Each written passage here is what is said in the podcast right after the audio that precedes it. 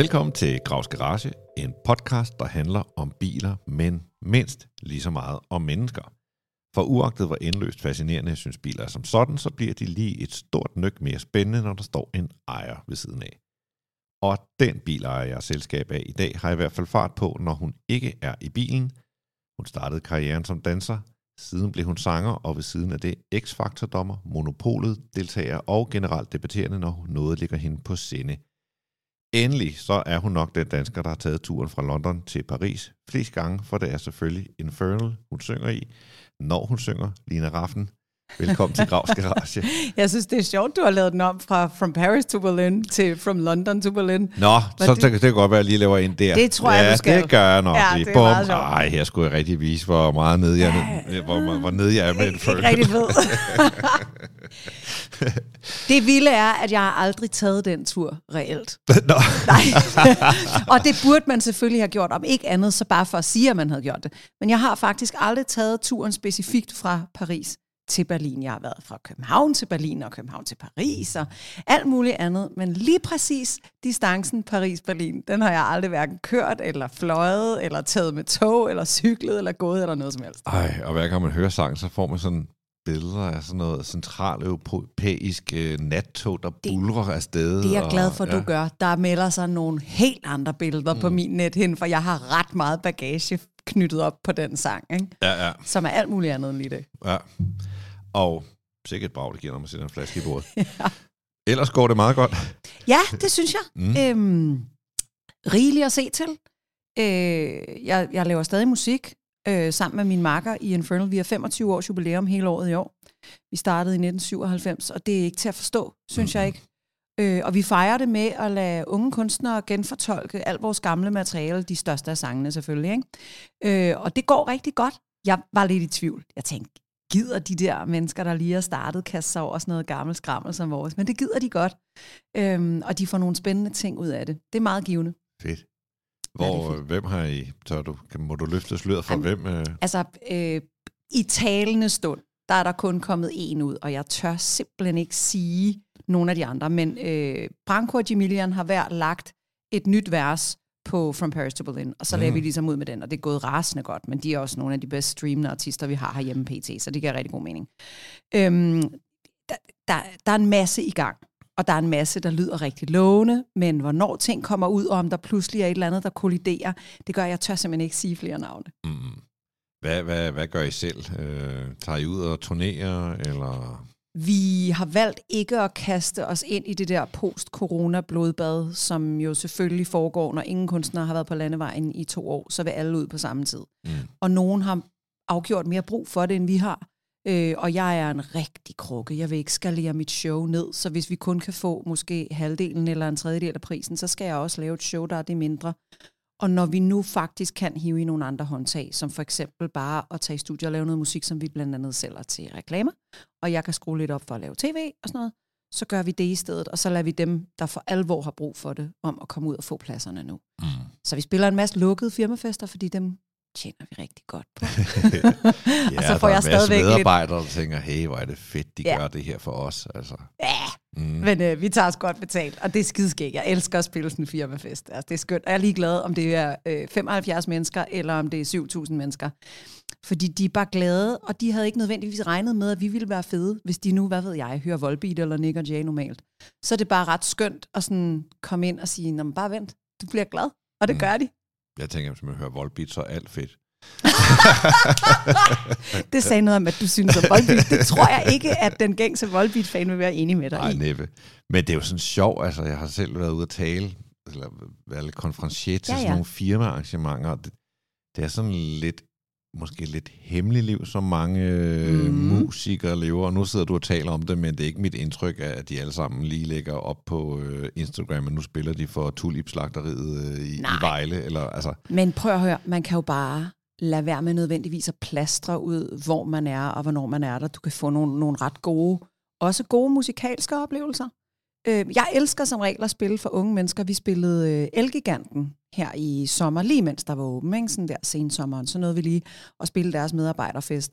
og vi skulle lukke det hele, og vi var på efter et ret hårdt hold, Chef Records, øh, som havde Kit med, og altså, du ved, det var bare nogle virkelig seje folk, der var på der, og som var kæmpe mm. i gennemsnitsaldersgruppen. Så er det bare meget hyggeligt at komme ind som veteran og stadigvæk kunne smadre dem fuldstændig. Ja, det... Det, kan, det kan jeg godt lide, altså. Fordi havde de stået på en festival, så er det ikke sikkert, de var kommet over til den scene, hvor vi spillede. Der havde de sikkert valgt noget andet, men nu var de der alligevel, og så kom de, og så tænkte jeg, hold da kæft, det er ret fedt det der. Det kan jeg godt lide. Mm.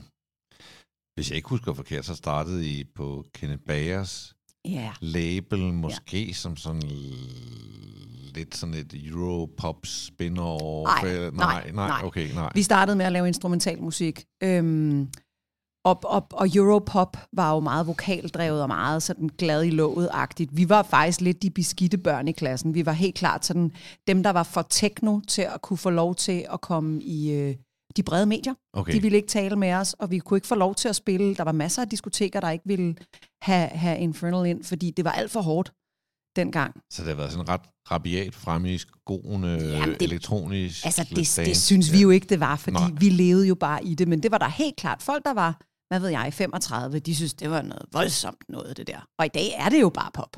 Men det var det sgu ikke, da vi startede.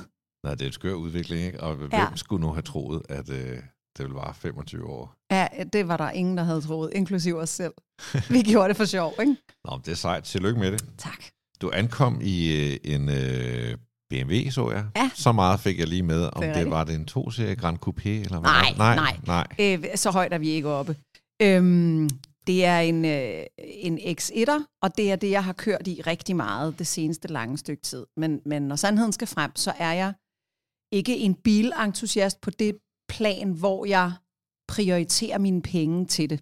Så jeg kører gerne nogle leasingaftaler, og hvis vi så kan få et samarbejde med et eller andet autohus, så er jeg glad ved det. Og så siger de ligesom, kør den her, kør den her, kør den. Så jeg skifter biler, som andre skifter underbukser. Nej, ja. de skal gerne skifte mere end hver tredje måned, ikke? Men, men jeg, jeg, jeg er ikke så øh, panikgrøn, men jeg kan mærke, at jeg er ved at nå en alder nu her midt i livet. Jeg er 45, ikke?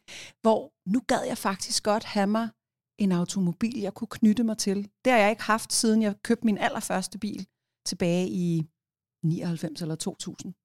Jeg købte en Piv Fræk Ford Escort fra 87 af min morfar, for han var blevet for gammel til at køre den. Og det jeg var gav, din første bil. Det var min første bil. Sådan, øh, sådan øh, ja, jeg vil næsten kalde det ukraineblå, men falmet, ikke? Ja. Øh, og den, den var træt. Det var den. Den havde kørt det, den skulle. Men det er fedt med en begynderbil, hvor man ikke er så bange. Ja. Og, og hvis jeg, den får en rise, så er det også. Præcis, og den havde masser i forvejen. Den havde masser af buler. Den havde masser af patina og levet liv. Og jeg elskede den højt, og til sidst så kunne man ikke åbne og lukke bagsmækken så måtte man putte tasker ind fra bagsædet og sådan noget. Men det er lige meget. Vi havde det fedt. Og min turmanager døbte den... Øh, han sagde, hvis en Porsche, det er en guldmagnet, så kaldte han min for skrevhøsteren. Så den har aldrig heddet andet end skrevhøsteren. Wow. ja, men jeg synes, det var lidt hyggeligt på en eller anden måde. Hvor længe havde du den? Ja, det er et rigtig godt spørgsmål. Jeg vil skyde på et par år, tre. Men, men i den alder, som jeg havde der, så to-tre år, det er jo et halvt liv. Mm. Hvor nu, der er to-tre år, det er 14 dage, ikke? så whoop, så er vi i 2024. Hvad fanden skete der? Ja, ja. Øhm, og så efter det, så købte jeg en, øh, en vinrød Fiat Punto. Den var heller ikke helt ny. Jeg Ej. tror, vi gav måske 30.000. Og den, øh, den blev også bare, altså hvad vi ikke har haft af mennesker i den der Fiat Punto, og både børn og klapvogne og alt muligt, når vi skulle en tur på bakken og sådan noget. Ikke eget barn, det var før ja, vi fik Ja, jamen det tænker jeg. Ja. ja, ja. Det var i vores unge, vilde dage, og øh, fordelen var, at min kæreste drak ikke, så han gad altid at køre alle rundt, når vi skulle ud, og vi gik jo meget ud. Ikke? Ja, ja, ja. Der i, i start midt 20'erne, der fyrer man den altså af. Øhm, så så vi, vi kørte rundt i puntoen, og det, alle kaldte det bare puntoen. Kommer I i puntoen? Ja, ja, gør vi. Og, og, og når I har kørt job, så har det altid været sådan en bus, eller en lille minibus, ja. eller sådan noget? I gamle dage ja. havde vi store busser, men de er så dyre, og de kører så langsomt. Så vi valgte faktisk, 2017 er det sidste år, hvor vi kørte i stor bus, og det var jo fordi, ellers så kunne folk ikke være der. Vi blev faktisk enige om at skære en musiker og en danser fra øh, året efter, fordi det på budgettet ikke så meget med lønningerne, men især på det med transport, kunne spares ja, altså 150.000, 200.000 på en sommer, og komme ned i en mindre bus. Så ja, nu kører vi i minibusser. Ja. Og, og det er fint, men jeg kunne aldrig drømme om at være hende, der kørte til og fra job selv. Jeg, træ, jeg, jeg har måske taget et enkelt træk i turbussen, hvis der har været en turmanager, der virkelig var træt eller skulle noget andet. Ikke? Har du det? Så er du, øh, Ja. ja. Men jeg har ikke stort kørekort, så det kan kun være mm. Mm. de der minibusser, hvor du må være maks 9 personer. Ikke? Men jeg synes, det er lidt hyggeligt. Jeg kan godt lide det. Jeg føler mig sådan lidt som, jeg lidt sejere end de fleste, når ja. Jeg sidder der. Men jeg tænker også, altså, I må da også være trætte. Jo, jo. Og det er også derfor, vi altid har nogen til at køre os. Øh, fordi det... Men det er også fordi, vi er jo gamle i går nu, ikke? Og det vil sige, det er lige så meget en udflugt med vores selvvalgte familie, når vi skal ud og spille de musikere og folk, vi har med. Det er folk, vi virkelig holder af også at være sammen med socialt. Så timerne i bussen er altså en kæmpe fornøjelse. Der er Ja. ikke, det, det, er, det er mit samtalebehov. Folk er altid sådan, "Men kan- skal vi ikke lige drikke en vino? Hvor jeg bare sådan, det kan jeg simpelthen ikke finde tid til. Men, men jeg, har, jeg får opfyldt mit venindebehov, også selvom der kun er fyre, i turbussen, fordi vi får talt om alt. Fra, altså, hvad ved jeg, øh, vores opvækst til børneopdragelse af vores egne børn, til kost og sex og motion. Og, altså, vi får endevendt det hele, og vi kender hinanden så indgående, at man også bare kan melde sig ud af fællesskabet. Så det er enormt sådan beroligende og trygt. Nogen tager lige nogle headphones på, og en sidder med en bog, og nogen sidder og ser en serie og sådan noget. Så turbussen er et, er et andet hjem, ikke? Og Infernal er ikke bare drejer pav, det er også... Øh, Ja, det er vi jo, når vi sidder i studiet og skriver musik og sådan noget, men når vi er ude at spille, så har vi altid minimum to musikere og nogle teknikere med. ja, og det er ofte de samme folk. Jeg tror, vores guitarist har spillet med os siden 2003, så han har 20 års jubilæum næste år. Vores trommeslager kom med i 2005. Øhm, den sækkepibespiller, vi bruger nu, Rune, øh, jeg tror, han har været med fra 2013. Så ja, de, øh, de har holdt ud rimelig længe. Dem, som det er sådan inder, inder, inderkredsen. Ikke? Det er de tætteste til det. Øhm, Jeg tænker ikke, der er mange andre, der ringer til jeres sikke spiller, men det er bare... nej.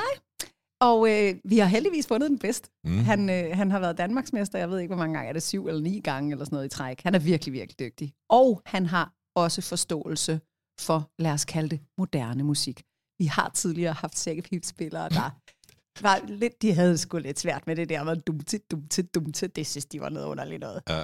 De var søde og sjove og spændende at lære at kende, ikke? Men de Kan havde man det. overhovedet sådan ligesom ramme et beat på en uh, sækkepip? Det kan jeg er det ikke bare sådan et instrument, der- og så nej, stopper, nej, nej. når der ikke er mere luft i den? Au, eller? au, au, au, au, au. Forestil dig, at du har sådan øh, de der tre rør, der ligesom ligger op ad deres skuldre, som er enormt lange. Det er dem, der laver det, der hedder dronen, den her. Og så har de jo sådan en, en stor sæk, som de har under armen, som de puster luft ind i, og det er så den, der holder trykket. Og så nede for neden af den sidder der sådan en slags, noget der minder lidt om en fløjte. Og det er jo så den, de spiller tonerne på. Ja. Så du har altid den der grunddrone kørende, ja. og så kan du lægge noget hen over den. Og det betyder også, at de kun kan spille i en tonart. Okay. Men dronen, den kan man ikke lave sådan dot up. Du kan ikke lave sådan Earth, Wind and Fire og øh, blæser ting på. Du kan ikke køre funk, nej, det kan du ikke. Men det kan de jo så med, det- med Chandern, ikke? Og, Ja, ja, og altså, når du har nogen, der er dygtige og faktisk er musikalske, øhm, så kan du faktisk få nogle rigtig sjove ting ud af det. Vi var i gang med en uh, punto. Vi, øh, Ja. vi kom øh, til puntoen. Så da vi skulle have øh, vores datter, min øh, kæreste Kasper og jeg, vi har været sammen i 23 år, så skulle vi have vores datter der i mm, 2010, fødte jeg hende. Og der kan jeg huske, vi kørte til hospitalet i puntoen, og øh, så sagde de, ja, det ligner godt nok, at dit vand er gået, men der går lang tid, så du skal hjem igen. Så gav de mig, hold nu kæft, ikke? så gav de mig sådan et, et lille hygiejnebind. Hvis nogen nogensinde har fået børn, og vandet er gået, så kommer der altså noget mere end det, der kan være i et hygiejnebind. Og det der sæde i puntoen, jeg tror faktisk, vi stadig har et billede af det, Wow. wow. det lignede jo kraftet med, at der var nogen, der havde tømt en svømmepøl. Ikke? Nå, så kommer vi hjem og ligger der, og så kører vi til hospitalet i puntoen, og så blev vi hentet heldigvis af vores daværende assistent og turmanager i en større bil, øhm, og så blev vi enige om, nu skulle vi have noget ordentligt at køre i, fordi vi følte faktisk ikke, at den der gamle, gamle punto, den måske helt øh, havde de, hvad skal man sige, sikkerhedsforanstaltninger, som vi gerne ville have, når vi skulle køre rundt med vores lille baby, og jeg skulle på tur omgående efter. Øh, og så- efter.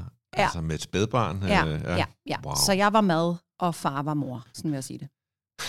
Ja, ja det, var, det var hårdt. Det skulle jeg aldrig nogensinde have gjort. Det er det dummeste, jeg nogensinde har gjort. Og man kunne, jeg har nogle gange lidt bebrejdet de folk omkring os, som havde børn, som øh, ligesom øh, på en eller anden måde signede off på den der fede plan om at spille første show, da hun var 6,5 eller 7 uger eller sådan noget. Og jeg endte i øvrigt i akut kejsersnit, så jeg kunne overhovedet ikke synge, og det var, det var helt forfærdeligt. Det var den værste sommer i mit liv, det Men skal de jeg har jo ærligt været erkende. inhabile, de der mennesker omkring jer, fordi de gerne vil have jobbet Ja, selv. ja, selvfølgelig. Det, er- det er rent. Jeg var bare en cash cow, og det var bare på landevejen med hende. Fedt, mand. Hun er dum nok til selv at sige ja.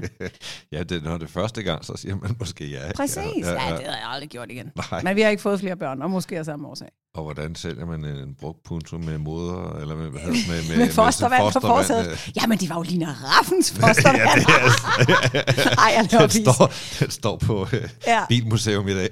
Ew. Øhm, jeg tror måske bare, at det var sådan noget, min kæreste og hans lillebror lige fikset, fordi jeg var ligesom øh, optaget af andre ting. Øhm, og så indgik vi et samarbejde med øh, Jan Nygaard, og det er første gang, jeg får fornøjelsen af at køre, jeg skulle nær have sagt, en rigtig bil. Mm. En ny bil, der har lyst til at være en bil. Det var, øh, det var en helt sindssyg oplevelse, og det var en, en rigtig flot, hvid X1'er, og det var det vildeste, jeg nogensinde har prøvet. Det der med at, at kilde med store tårn på speederen, og så sagde det, Wuff! Det, ja. det kunne jeg godt mærke, det kunne jeg godt lide.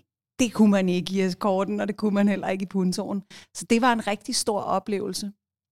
Øhm, og så kørte vi meget af en sommer i den. Øh, og vi, vi prøvede også andre ting, og stationcars og sådan noget. Men, men den der X1'er, den blev jeg forelsket i. Det må jeg sige. En, en hvid X1'er af nu 2010. Det var simpelthen så optur. Og det var faktisk ikke og det ville jeg have troet, at det var komforten og størrelsen, og hvor, hvor, hvor, hvor stille den var, alt muligt. Det var det ikke. Det var følelsen af at trykke på den der speeder, og der var en omgående reaktion. Det ja. kunne jeg godt lide. Det, det passer meget godt til mit temperament. og jeg vil sige, man er, man er relativt nem at imponere, hvis man kommer fra en Fiat Punto. Og, Sagt det, og jeg blev, kærlighed ja, ja, og respekt. Jeg har selv haft en. Godt så. Ja. Jamen, jeg var, jeg var jublende lykkelig. Altså, det var så, jeg vinede højt ind i bilen, i kabinen alene. Fordi jeg synes, det var simpelthen så fedt. Og ja, selvfølgelig var jeg nem at imponere. Og jeg er blevet sværere over årene. Men øh, jo, jeg, jeg, tror, jeg tror, jeg nærmer mig det punkt, hvor jeg faktisk skal ud og, og shoppe bil. Mm-hmm. Jeg er ikke sikker på, at jeg er parat til at købe noget fra ny. Mm-hmm. Nej, det er alligevel voldsomt, synes jeg.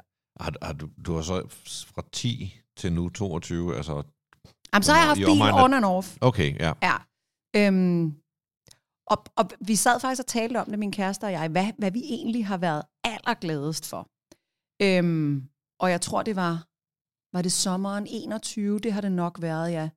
Øh, der fik vi lige fornøjelsen af kort at køre i en øh, BMW 420 i.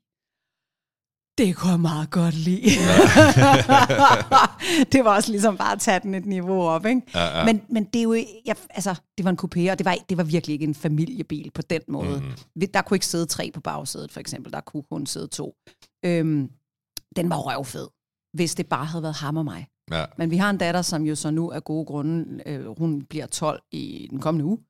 Øhm, og det vil sige, det, vi skal stadig lidt bruge en familiebil. Altså, mm.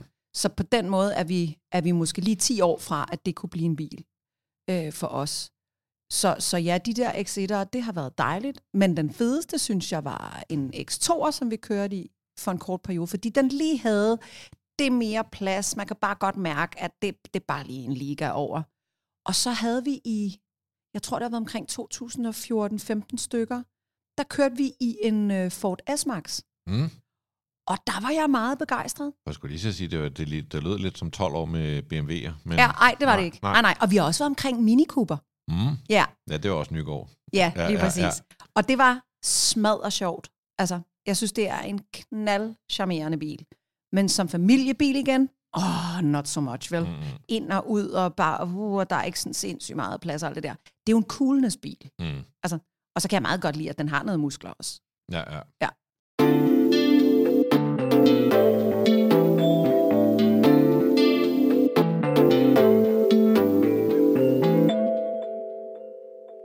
Det fik jeg lidt til lyd, som om det andet ikke var spændende. det er sjovt, sådan hørte jeg det overhovedet ikke. det gør jeg heller ikke, men jeg så er det godt, at du opmærksom på det jo. jeg blev bare lidt bange, det var virkelig det, der skete. Nå, men der er sådan en, en fast ting i, i den her podcast, der hedder 10 hurtige. Okay, skid. Og øh, det er ikke, fordi man behøver at svare super hurtigt på dem, men øh, spørgsmålene var tænkt som hurtige, så jeg kigger ned på nogle meget lange linjer her. Nå. Hører du til den store majoritet, der kører bedre end gennemsnittet? Ja. Ja. Afgjort. Med mindre jeg har øh, travlt med at snakke med dem i bilen, så kører jeg helt af helvede til. Jeg kan ikke multitaske er på lidt, nogen måde. Er det sådan, du sætter farten lidt ned, når du snakker, og så når der er en pause, så farten op, og så Kommer du til at slippe øh, speederen stille og roligt, når der er sådan Nej, jeg, jeg tror ikke, det er det, der sker. Men det, der sker, det er, at så aner jeg ikke, hvor jeg er. Så kører jeg derhen, hvor jeg plejer at køre. Så kører jeg på ryggraden, så glemmer jeg, gud, fuck, jeg skulle være drejet. Mm. Sådan noget. Ja. Men øh, kører du egentlig mange kilometer? Mm, nej, jeg er nej. ikke sådan en, der har familie i Jylland, og så tager vi lige derover mm. og sådan noget. Så, altså, ved, min, min far bor ude, lidt uden for Frederikssund. Det er det længste, jeg tror, vi sådan kan svinge os op til. Og jeg er ikke den, der bruger min fritid i min bil. Helt klart ikke. Så du er bare ligesom os andre, du kører bedre end gennemsnittet på simpelthen medfødte skills i forhold til idioterne foran og bag i. Ah, men jeg har jo lige taget den der sommer, da vi lige havde fået min datter, hvor det ofte var min kæreste, der sad om ved hende på bagsædet, og måske fik en lur, hvis han kunne, og så var det mig, der kørte bilen. Og han lærte mig faktisk at køre på motorvej. Hvornår trækker du ud? Hvornår trækker du ind? Mm. Øh, hvor meget, altså alt det der. Hvad, hvad er god stil på motorvejen? Det du ikke nødvendigvis lærer af din kørelærer. Det fik han, han også lært mig at parallelt parkere på et fucking frimærke, fordi vi boede nogle år på Nørrebro. Ui, der skulle man altså kunne knive den ind. Man talte fliser. Dung, dung, dung. 6,5 fliser kan godt være der. Det er kun et spørgsmål om, hvor mange gange jeg skal frem og tilbage. Oh, man, det ja. kendte jeg slet ikke. Men, øh, Ej, det kommer an på, hvor lang en bil, bil er. Ja, ja, ja, Har du nogen klip i kørekortet? Ja, det har jeg faktisk. Uh. Ja, den er grim. er du, har du mere end et? Nej, jeg har Nej, kun et. okay, ja. ja. Det og det var, man... det var velfortjent. Jeg deler det gerne, fordi øh, så kan det være, at det er til skræk og advarsel for alle andre. Jeg øh, var slet ikke bevidst om det, men jeg bliver stoppet på P. Knudsensgade og, af politiet, og jeg tænker, jeg bliver ved med at tænke, hvorfor kører de ikke bare forbi? For det kan da ikke være mig, de skal have fat i. Men det var det så. Og så sagde de, vi har altså lige set to mennesker, at du sad med din telefon kan du, øh, siger de, vedkende dig det, eller sådan noget. Så er jeg sådan, ærligt, det kan jeg ikke huske.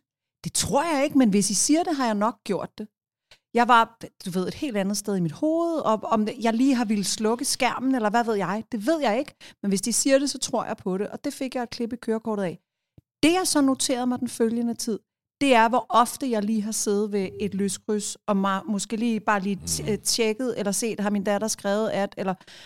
Og så, så gik det op for mig, hvor velfortjent den bøde var, og det klip var, og at nu gør jeg det bare fucking aldrig igen. Og hvis jeg ikke havde fået den bøde, så tror jeg, jeg havde gjort det rigtig meget og været til far for mine omgivelser. Så jeg har taget imod det klip med kysshånd, fordi ja. det var en rigtig vigtig påmindelse om, det gjorde jeg mere, end jeg troede. Det jo blevet klart den mest hyppige årsag til mm. trafikulykker i Danmark, da folk klart. sidder og kigger på deres telefoner og i det hele ja. taget er uopmærksomme. Og det skal man virkelig, virkelig, virkelig ikke. Nej. Og det er uanset om man går, eller om man cykler, eller om man sidder i en bil. Den skal i lommen. Sådan er det. Øh, den bedste køretur, du nogensinde har været på?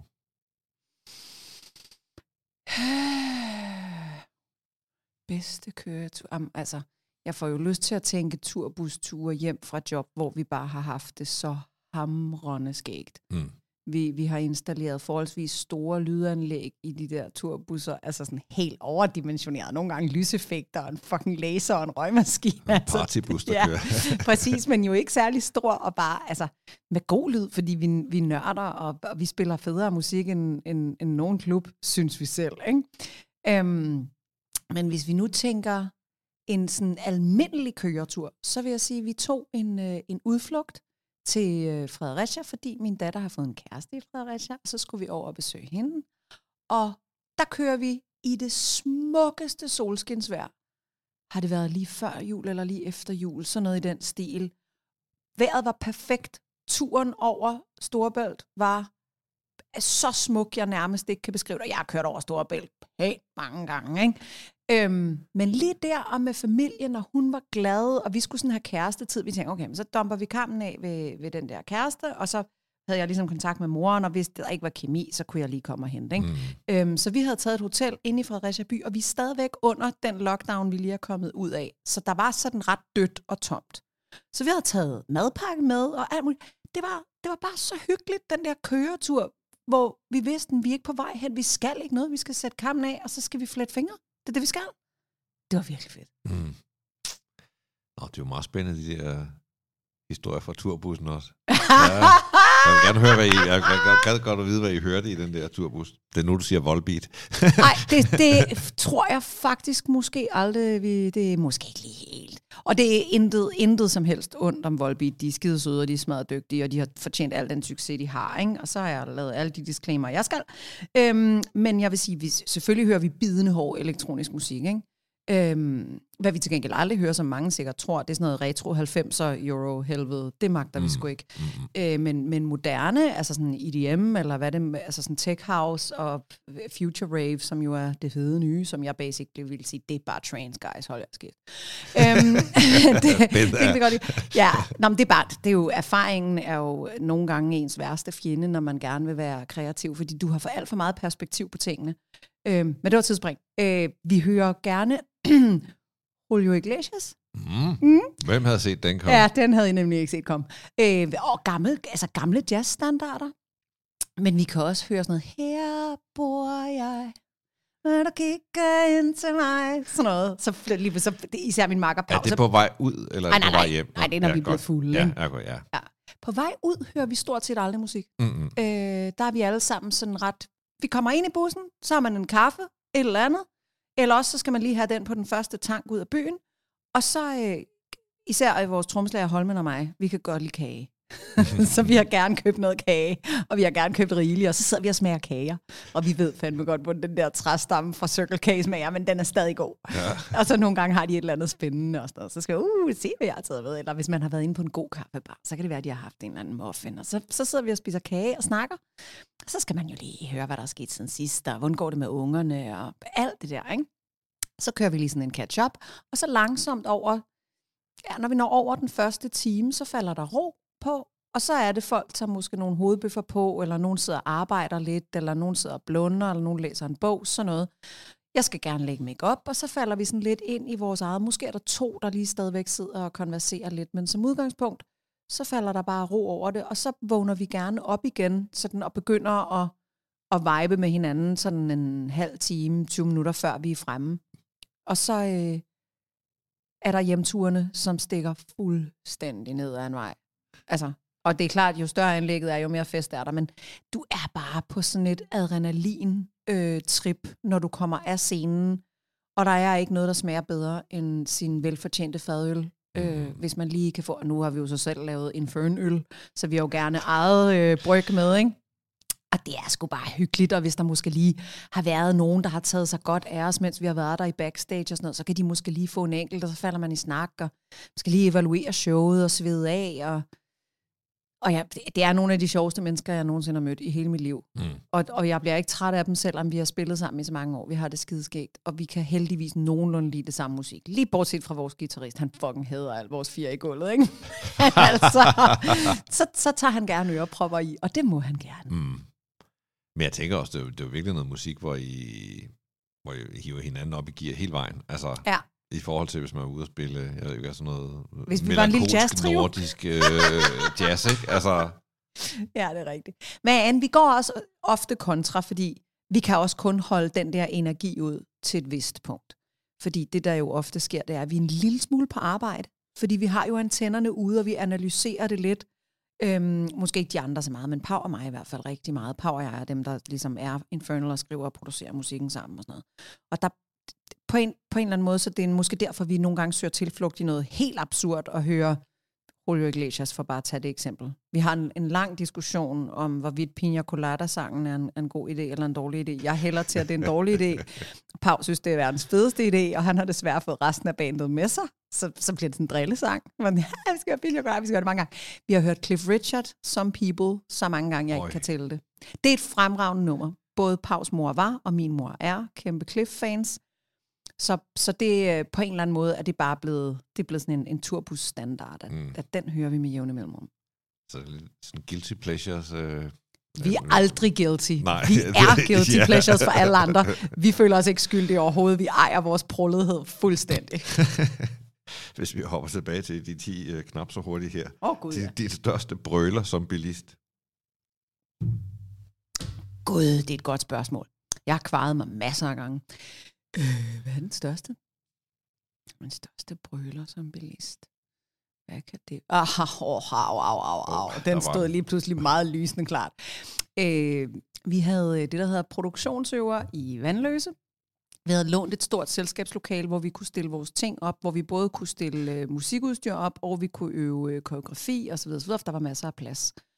Og øh, så går det op for os, at der er et eller andet, vi mangler. Og jeg kan ikke sige dig, hvad det er. Det kan have været et kabel, det kan have været whatever. Jeg var hende, der havde bil.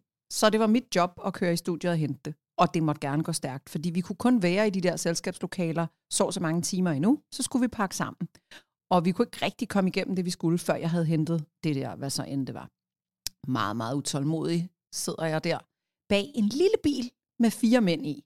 Lille bil, bil, bil holder foran mig og skal ud på Jyllingevej fra en af de der små, hedder det, Skjulhøj Allé, sådan noget i den mm. stil.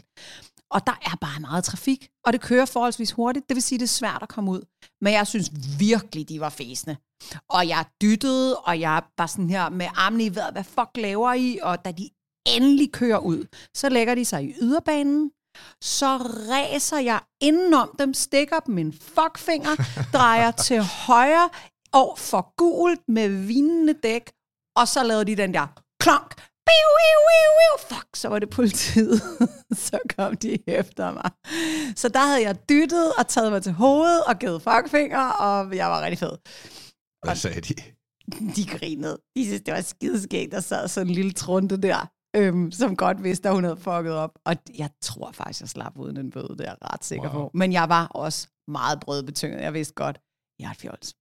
Det kan ja, også ej, godt være, at de vidste, de var irriterende. Altså, nogle gange så ved man godt, okay, nu er jeg røv irriterende, fordi man leder efter et husnummer. Eller... Ja, men ved du hvad, det vil, det vil jeg håbe, at, at de i virkeligheden har siddet og været optaget af noget andet, og måske fået nogle beskeder over radioen. Hvad ved jeg, at de i virkeligheden har siddet og sovet i timen, fordi de var fokuseret på noget andet, så de ikke kørte ud, når der var plads.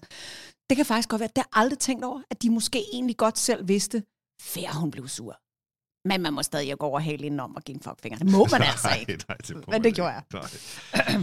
Uh, hvor lang tid går der, og det er meget på, hvor lang tid går der, før du dytter, hvis ham foran ikke sætter i gang, når lyset er grønt? Meget kort tid. Jamen, det, det var også det indtryk, jeg fik. Ja, der er konstant afregning. Men jeg er ikke sådan en, but! Det er sådan en, what, what? Det er dristige spørgsmål nummer 6, som er mm-hmm. meget frivilligt. Har du nogensinde haft sex i en bil? Mm, øh, vent lidt.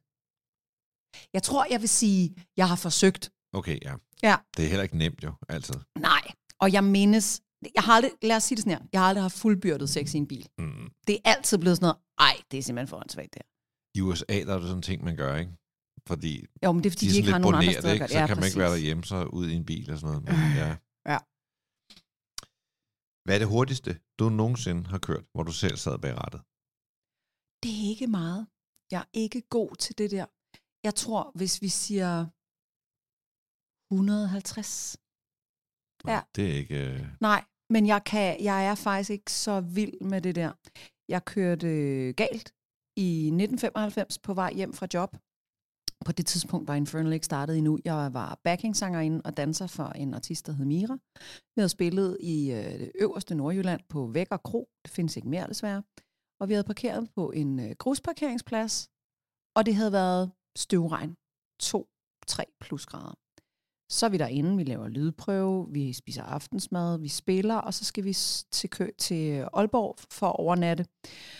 Og øh, der er det lige præcis faldet de der 5 grader.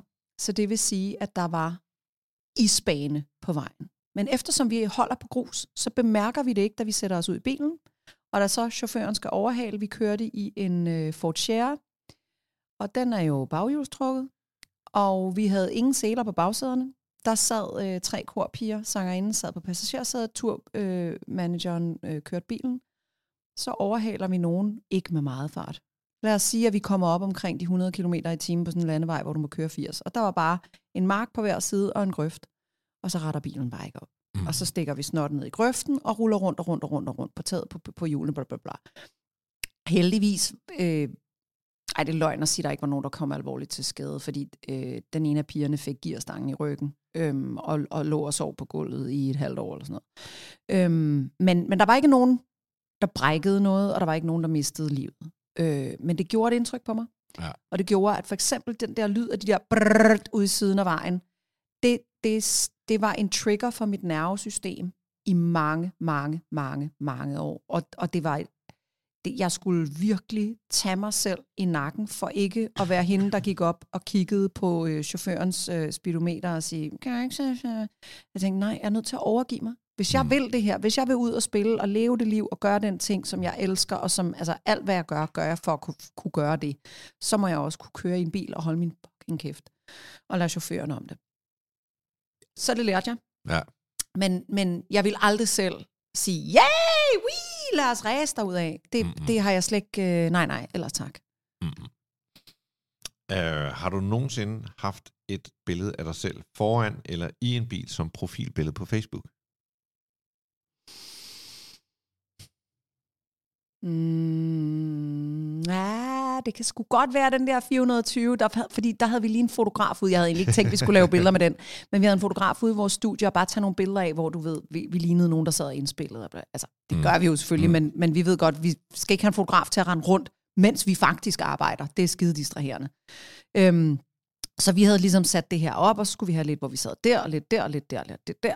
Og så havde han set bilen udenfor, og så var han sådan, hey, kan vi ikke lige tage et par billeder? Jo, det kan der i hvert fald. på. Det kan godt være, at et af dem lige fik lov at liste sig ind som et profilbillede på et tidspunkt. Det vil jeg ikke udelukke. Ellers er det måske også lidt en, en mandeting, det ved jeg ikke. Jeg, jeg synes bare, når jeg ser folk på Facebook, nu følger jeg også lidt nogle biltosser, ikke? Mm. Men så er der mange af dem, der står med sådan en bil og sådan lidt, øh, lidt prøver at skjule et meget stolt smil. Men prøv, det skal man sgu da bare eje. Altså, øh, Ma- Masha Wang er jo, er jo kæmpe øh, bilentusiast, og jeg kunne sagtens forestille mig, at hun har haft et profilbillede med en bil. Mm. Så jeg tror, det handler om, hvad man selv synes er spændende, og der er bare, uden på nogen måde, og skære alle over en kamp, flere mænd end kvinder, der går op i biler. Sådan er det. er du til bilferie sydpå, eller afsted i en flyver? Fordi jeg bruger så mange timer i en turbus, så har jeg insisteret på, at jeg skulle flyve eller sejle, hvis det var til Norge eller sådan noget. Ikke? Øhm, men nu hvor vi ikke har været ude at spille i et par år, Mm. så synes jeg faktisk, det er rigtig hyggeligt med roadtrip. Om jeg kunne holde helt til sydpå, det er jeg ikke sikker på. Og de der bilkøer og sådan noget, der tror jeg godt, jeg kunne miste tålmodigheden og blive sindssyg. Men øh, vi kørte til øh, Sverige, Mm. til Branas i år og stå på ski. Øh, hvor øh, vi kørte i en, i en minibus, en, en karavelle, sådan en udbygget karavelle, og vi var to familier. Og der tog jeg i øvrigt hele det første stræk. Mm. Så begyndte der at havle, og nu havde jeg kørt nok. Så tog min kæreste over, så tog han al lortelandevejen og al den glatkørsel og alt det der, og var sådan, okay, hvor var jeg fed lige at tage de første fire timer, og så overlade alt lortet til ham. Men altså, det gjorde jeg, og i det mindste, synes, jeg synes, det var optur at være hende der, der kørte ud af København og over broen og op igennem det første af Sverige. Jeg synes, det var hyggeligt. Hvad gør du den dag, familielægen siger, at nu synes han, du er blevet for gammel til at køre bil? Så har jeg forhåbentlig tjent så mange penge, at jeg skal have chauffør.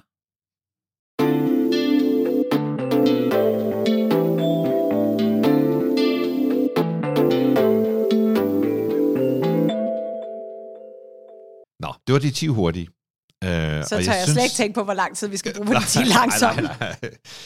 nej, jeg synes bare, vi var på vej ind i en Ford S Max. Ja, det er rigtigt.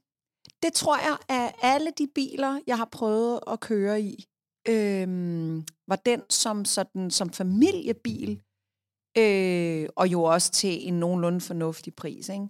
Der synes jeg virkelig, den dækkede vores behov rigtig, rigtig godt. Jeg kan godt lide at komme lidt op i højde. Mm. Jeg er en lille lort. Jeg er kun 1,65 høj. Og det vil sige, hvis jeg sidder helt nede lige over vejen, i hvad man jo gerne gør, hvis det er noget, der skal have noget tempo, det, det passer mig ikke særlig godt. Jeg kan godt lide at komme op og få noget, noget overblik og føle, at jeg er med i festen. Og det følte jeg virkelig, jeg fik der, og den var, altså den var sådan, den føltes adræt, øh, og så var alle funktionaliteter mega fede, inklusive sådan nogle basic ting, der ikke har særlig meget med selve bilen at gøre, sådan noget Bluetooth og sådan nogle ting, ikke? Når du skal koble din telefon over anlægget og alle de der ting.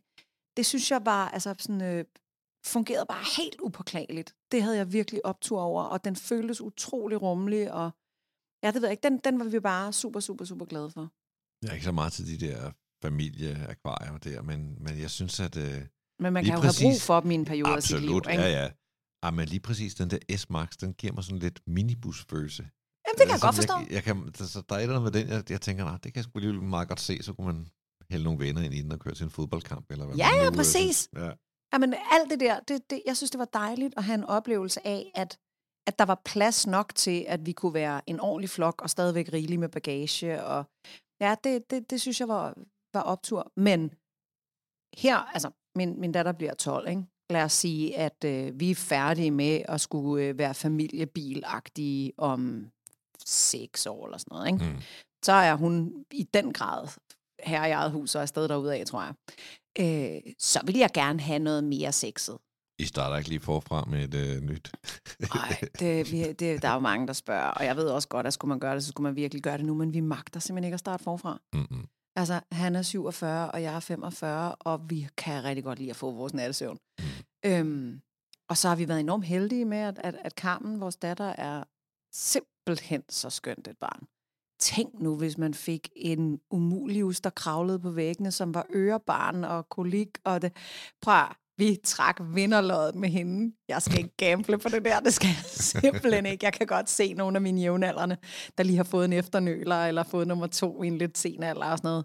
De er fandme presset, altså. Og det skal vi ikke. Mm-hmm. Niks. Hvorfor kørte I, hvorfor, altså det der med at skifte til Ford efter alle de fine BMW'er med Nå, det var jo bare og god aftale? Ja, ja, men så, så havde vi en anden god aftale med Autohuset Vestergaard, ikke? fordi så havde vi ligesom en deal med dem i nogle år. Og så er det klart, så kom de jo ligesom med det, som, som de lå inde med. Mm. Øhm, og det var smadret sjovt at prøve. Altså, det, og, og nu er det selvfølgelig mange år siden, ikke? Jeg vil skyde på, at vi er i, i midt-tierne der, hvor vi har kørt Ford S-Max. Der kan jo også være rød meget vand i åen, og det kan have udviklet sig både i god og negativ retning. Øhm, men vi var bare meget positivt overrasket, fordi vi tænkte nemlig selv, vi skal nok tænke, at det bliver en downgrade. Og det var slet ikke vores oplevelse. Altså, og det kan godt være, at jeg ikke ved alverden om køreglæde og dit og dut og dat, men det gør min bedre halvdel faktisk. Og han var sådan, det er sgu ganske udmærket det her. Ja, så det, ja, det kunne jeg godt lide. Ja, men som sagt, jeg har selv øh, smilet i en uh, Ford S-Max, for det ikke skal være løgn. Har du og kørt jeg, den selv? Ja, ja, og jeg ved Gud... Øh, jamen, jeg har ikke haft den privat, men jeg har kørt den som pressebil. Ja, ja. ja. Yes. Øh, og jeg, jeg er svær at gøre glad, det vil jeg sige. Det er sgu ah, i hvert fald, når det gælder biler, ikke? Ja, ja, ja. Men så hopper I tilbage i noget BMW i en Nygaard efter den, eller? Ja, så havde vi, vi havde faktisk en del år uden bil, fordi vi var flyttet til Ørestad. Og ganske langsomt, så blev der jo bygget mere og mere og mere og mere. Det vil sige, at vi kunne ikke parkere noget sted.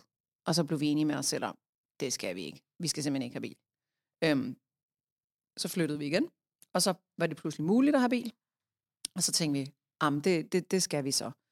Øh, og så, jeg har kørt rigtig meget delebiler også, fordi mm. det synes jeg i virkeligheden er super, super fedt. Øh, men, men mit arbejde har også altså forandret sig over tid, fordi dengang jeg kun skulle i studiet i hverdagene, og ellers ud og spille i weekenderne, hvor jeg ikke selv skulle køre, så var det fint med det offentlige og en cykel. Øh, men, men over de senere år er der bare kommet nogle andre ting på, altså hvor jeg, hele det der influencer noget, det fandtes jo ikke for, hvad ved jeg, 5-10 år siden. Det var i hvert fald ikke noget, der fyldte særlig meget.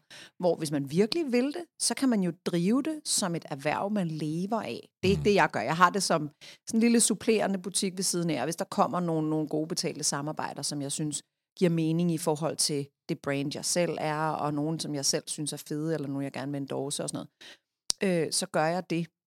Men det betyder, at jeg skal rundt til mange flere møder og kigge i nogle showrooms og ud og hente og ud og bringe og ud og aflevere og ud og møde op til.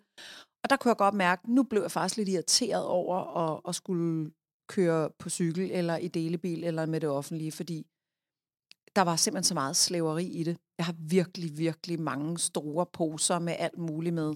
Øhm, så, så ja, der følte jeg, skulle jeg mangle en bil. Og det bliver spændende, hvad der skal ske den, den kommende tid, når vi nu lige prøver at se, om vi kan klare den uden bil. Men det gik, altså der i tidernes morgen, det, det gik fint nok med at, at vende sig af med at bil, for jeg har det lidt sådan, altså jeg føler mig så meget som bilist, så selvom jeg ikke havde brug for bilen, så tror jeg virkelig, det, det sidder dybt i mig. Ja, men der, der er, og det er også derfor, vi tager en periode nu uden, fordi jeg kan mærke, at jeg føler faktisk, at når jeg tager for eksempel det offentlige metro, S-tog, hvad end det måtte være, øh, jeg føler mig enormt fri. Jeg føler, at jeg trækker vejret dybere. Jeg bliver, jeg bliver meget mere stresset af at sidde bag rattet i en bil, end hvis jeg befinder mig i et S-tog. Og det kan da være myldretid.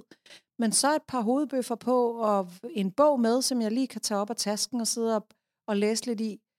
Eller bare få ordnet ting og besvare nogle mails. Alle de ting, man jo virkelig ikke må, når man sidder bag rattet i en bil, og ikke kan. Og det vil sige, når jeg kommer frem, så er jeg frisk og klar i hovedet til at gå i gang hvor hvis, lad os sige, at der har været mega lang trafik, øh, eller meget trafik, og det har taget lang tid at komme i studiet en morgen, så skal jeg lige ned og trække vejret og lave en kop kaffe og sådan noget, hvor hvis jeg kommer med det offentlige, så er jeg parat med det samme. Træder ind ad døren, yes, let's go, bang. og det, jeg glæder mig. Og så kan jeg forhåbentlig også få brugt min cykel noget mere, og det vil min krop synes er en rigtig god idé, ja. tror jeg.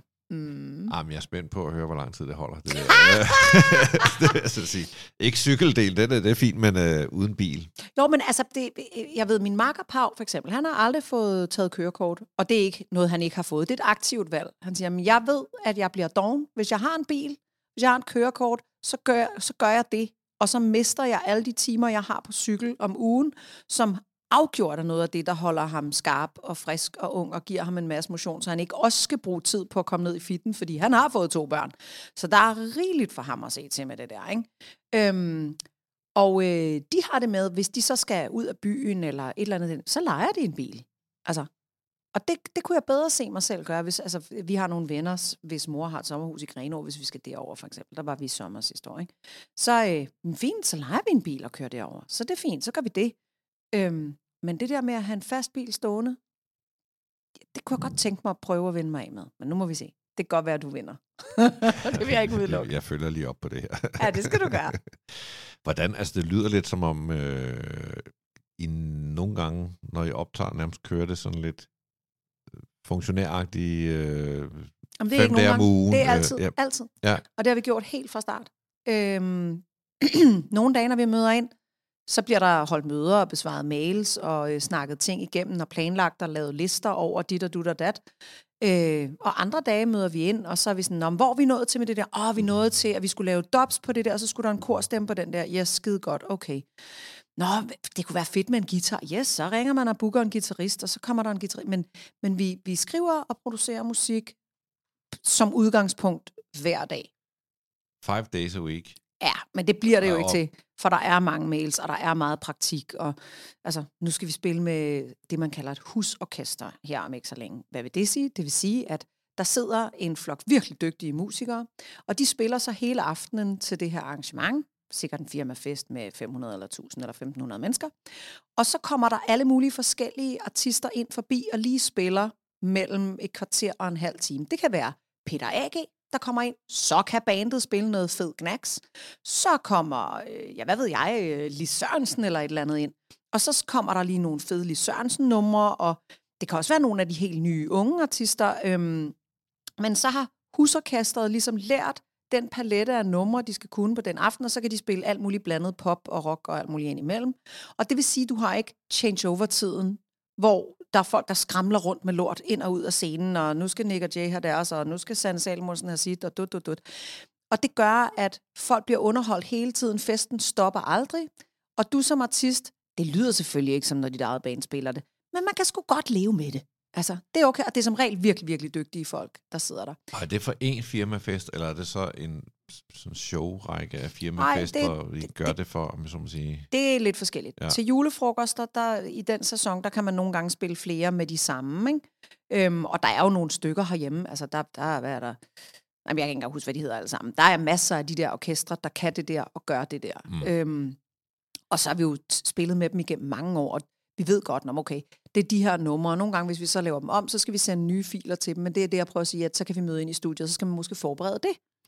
Ikke? Og så skal man finde ud af, okay, men øh, kan vi spille det nummer med dem? Og så plejer vi altid at sige, så sender vi lige bandet ud og drikker en fadbamse, mens vi lige tager tre numre kun på DJ-pult, fordi at spille Ja, nu kommer vi så ikke til at spille Kalinka lige forløbig igen, for det er på en eller anden måde ikke lige tiden sådan, vel?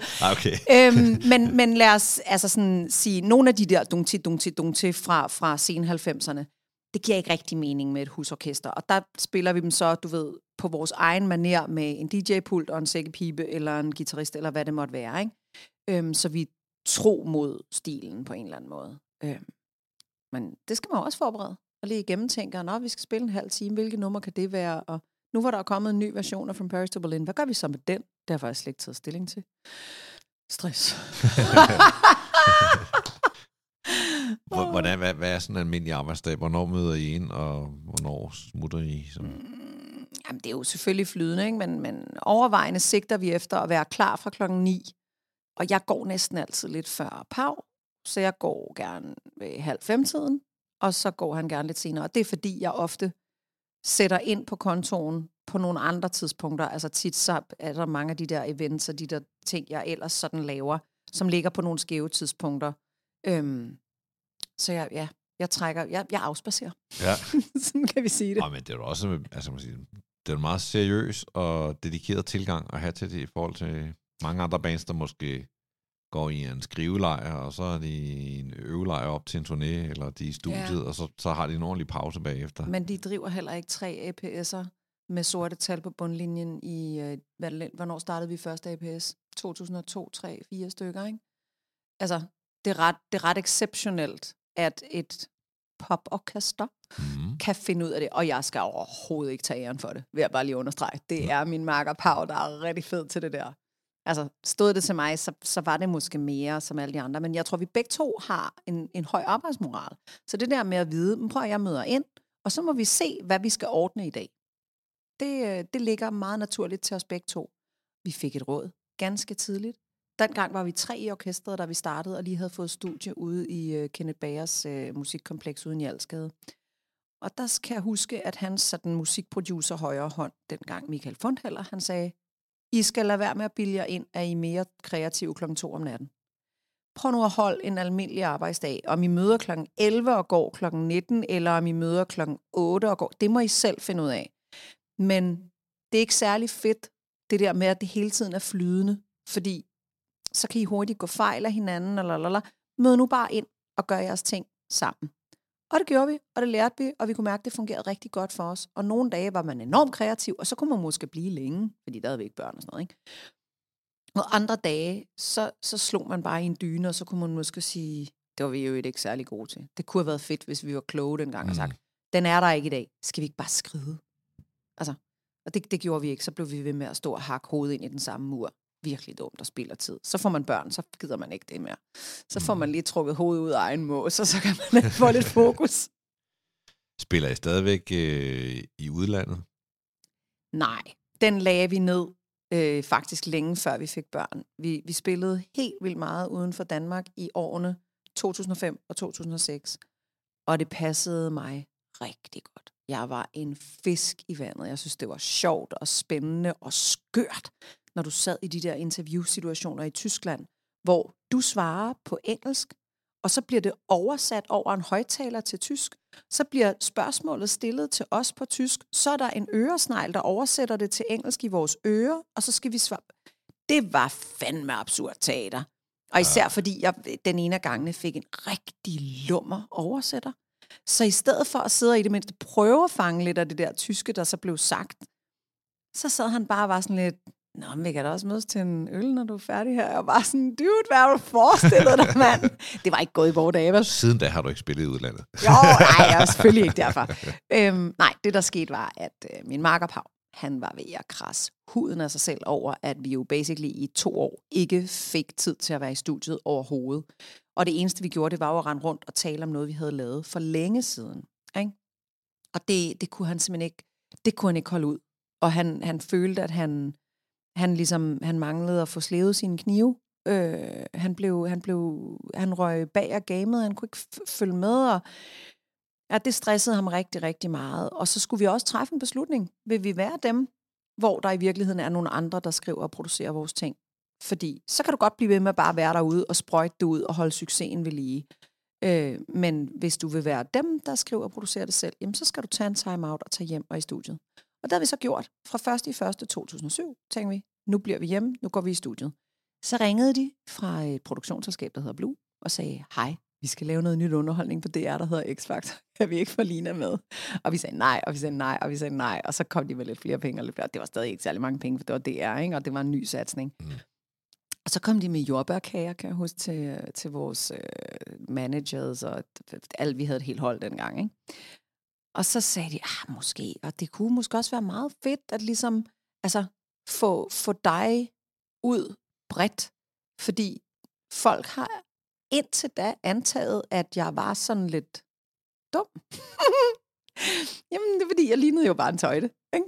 Og så har de bare tænkt, hun er nok bare med, fordi hun er patter.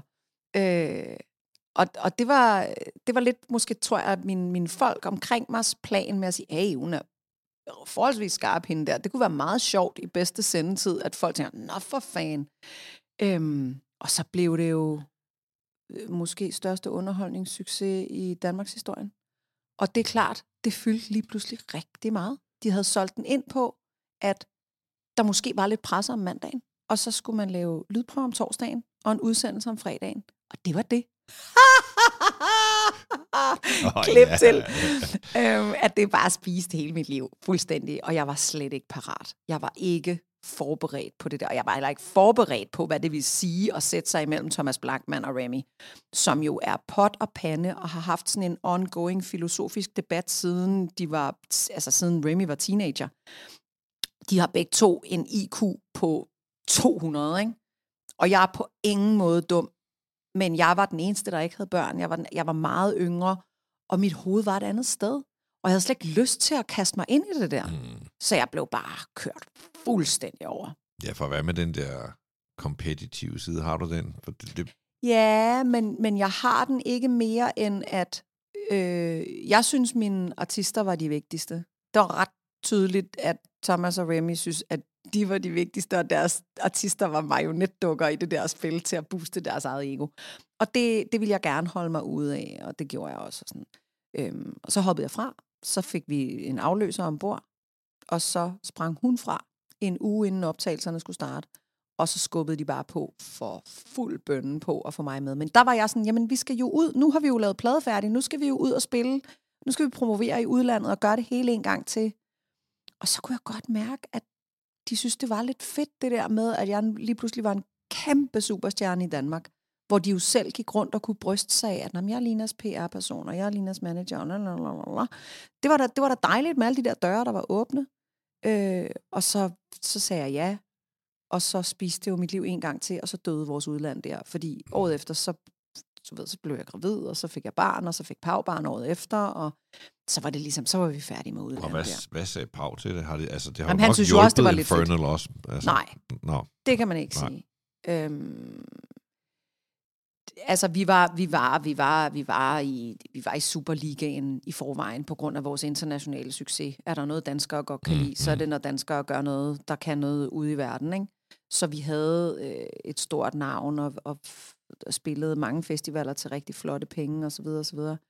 Øhm, det, jeg tror, det gjorde noget for mig personligt som brand, og det gjorde mig øhm, en, altså, til et stærkere, klogere, dygtigere menneske, på, på nogle faglige områder, var jeg nødt til at udvikle mig helt sindssygt. Øhm, og den sæson to, jeg ellers ikke ville have lavet, da jeg lavede den, så havde jeg luret, hvad det gik ud på. Jeg var sådan, okay, når det er det der, det der, det der, der skal til, fint nok, det kan jeg godt finde ud af. Og så mm. gjorde jeg det. Og så gjorde jeg det også hele hjertet. Altså, så sad jeg ikke og lavede, lavede plade halvdelen af tiden, et mm. eller andet. Så var jeg fokuseret der. Så er det det, jeg skal. Din, du vandt også en af... Det var det år, ja. ja. ja. Okay, ja. Øhm, ja, det var også ikke... Jeg synes jo ikke, det er mig, der vinder. Nej, jeg nej, synes, men, det er artisten, ja, der ja. vinder. Men jeg, jeg hører, hvad du siger. Ja. Øhm, så ja, det gjorde jeg. Og så slap jeg. Fordi jeg, kunne, jeg var sprunget fra, men så blev jeg gravid, og så kunne jeg ligesom sige, nu kan jeg jo ikke.